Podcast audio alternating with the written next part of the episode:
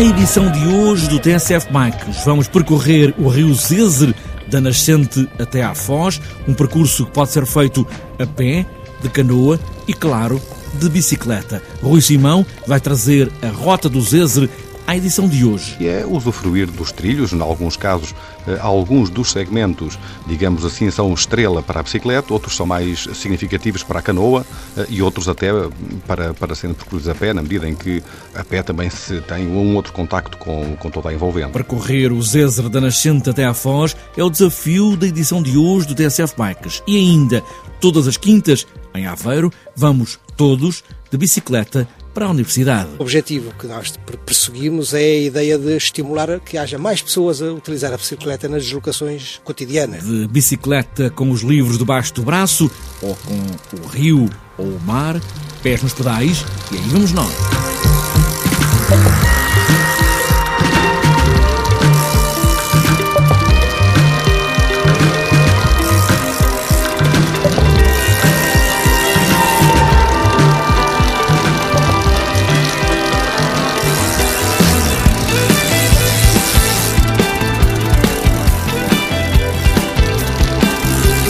A rota do César percorre o rio, da nascente em Manteigas, no Covão da Metade, até Constância, perto de Abrantes, quando se entrega ao Tejo.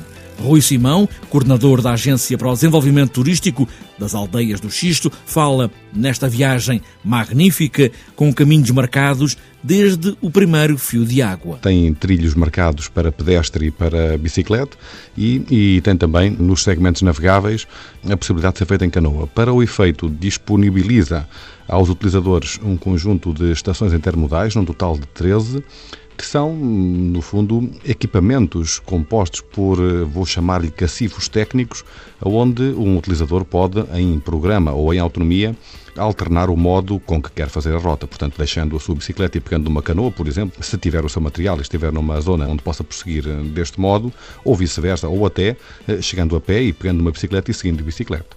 Ou o contrário, chegando de bicicleta e guardando-a para prosseguir no outro modo. Estamos a falar de um percurso com mais de 300 km. Sim, sim, num total de 370 km.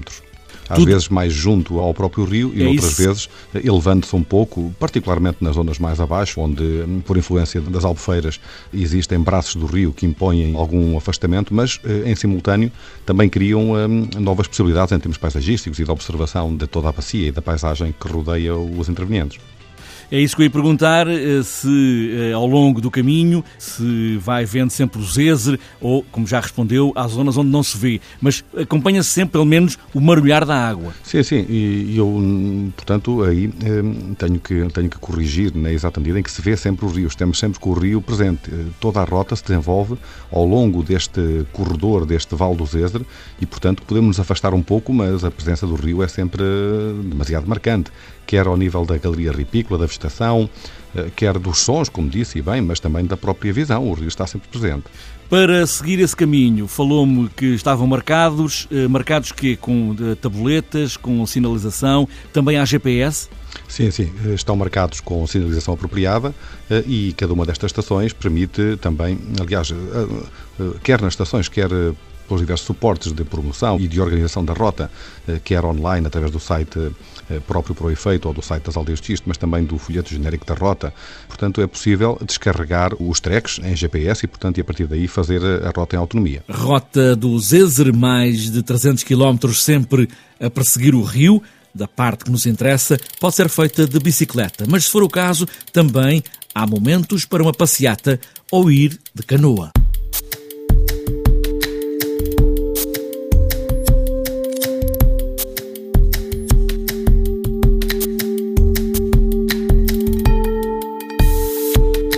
Às quintas, em Aveiro, e se calhar todos os dias, é dia de ir de bicicleta para a universidade, uma ideia da plataforma tecnológica da bicicleta e mobilidade suave, com José Carlos Mota. A plataforma tecnológica da, da bicicleta da Universidade de Aveiro eh, tem como missão eh, tornar útil o conhecimento que, que tem vindo a gerar para as empresas, para as autarquias e para as comunidades.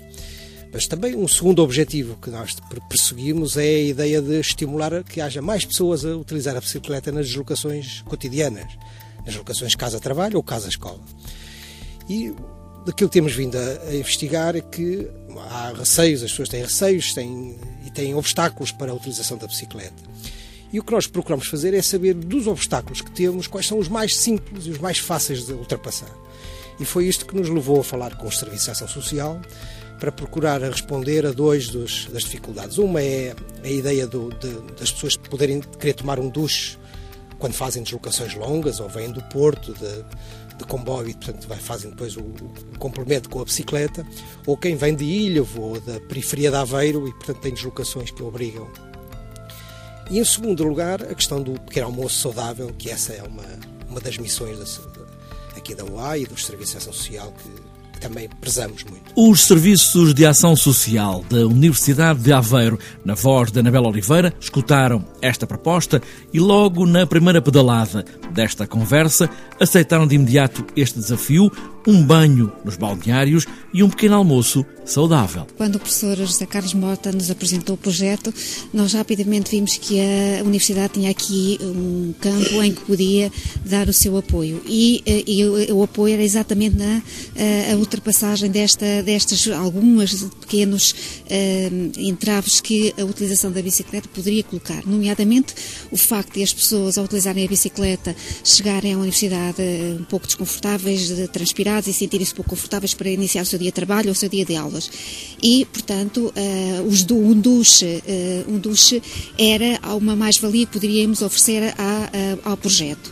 E, portanto, uh, no âmbito da, das competências dos serviços de ação social, tem área, portanto, tem aqui toda uma área em que é possível, efetivamente, proporcionar esse, esse serviço, nomeadamente no pavilhão. No pavilhão desportivo temos balneários e, portanto, o duche foi algo que nós pudemos juntar ao, ao projeto e que sim o ajudaria a, a, a, melhorá-lo. Melhorá exatamente.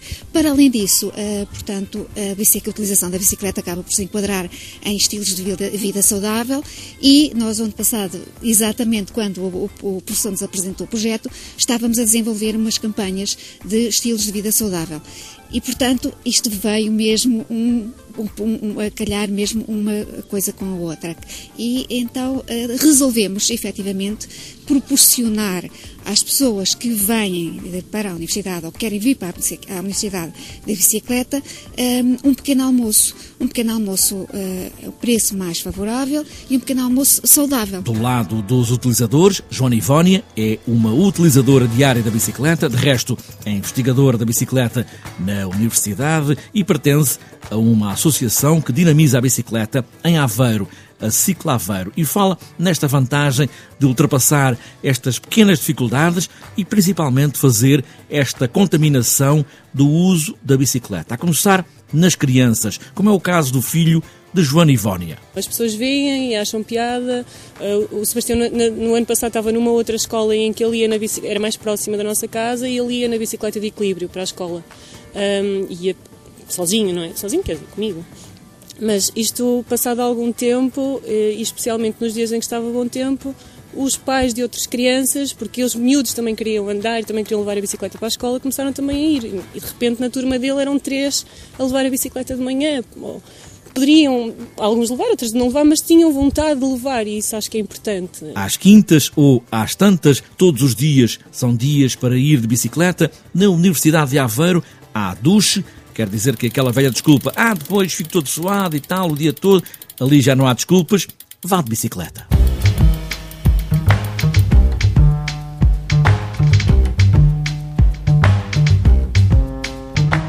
Antes de fechar esta edição do TSF Bikes, falta ainda olharmos a agenda dos próximos dias. A quinta e última etapa da Taça de Portugal de Enduro BTT está marcada para este domingo, na zona desportiva de Pozos, em Leiria.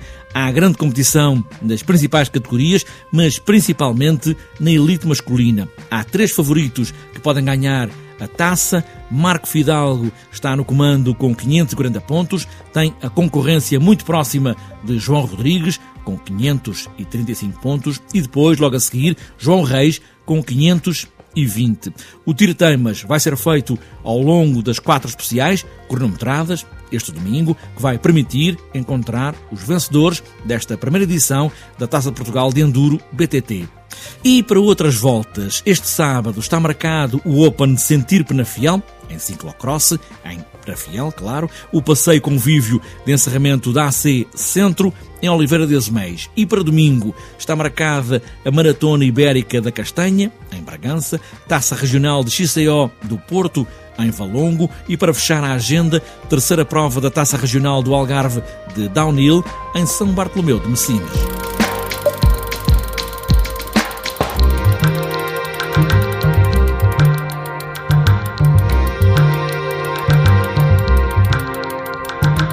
Está fechada esta edição do TSF Bikes, a descer o magnífico Zezer, ou a ir de bicicleta para a universidade ou para o trabalho. O que interessa é dar aos pedais, vento na cara e boas voltas.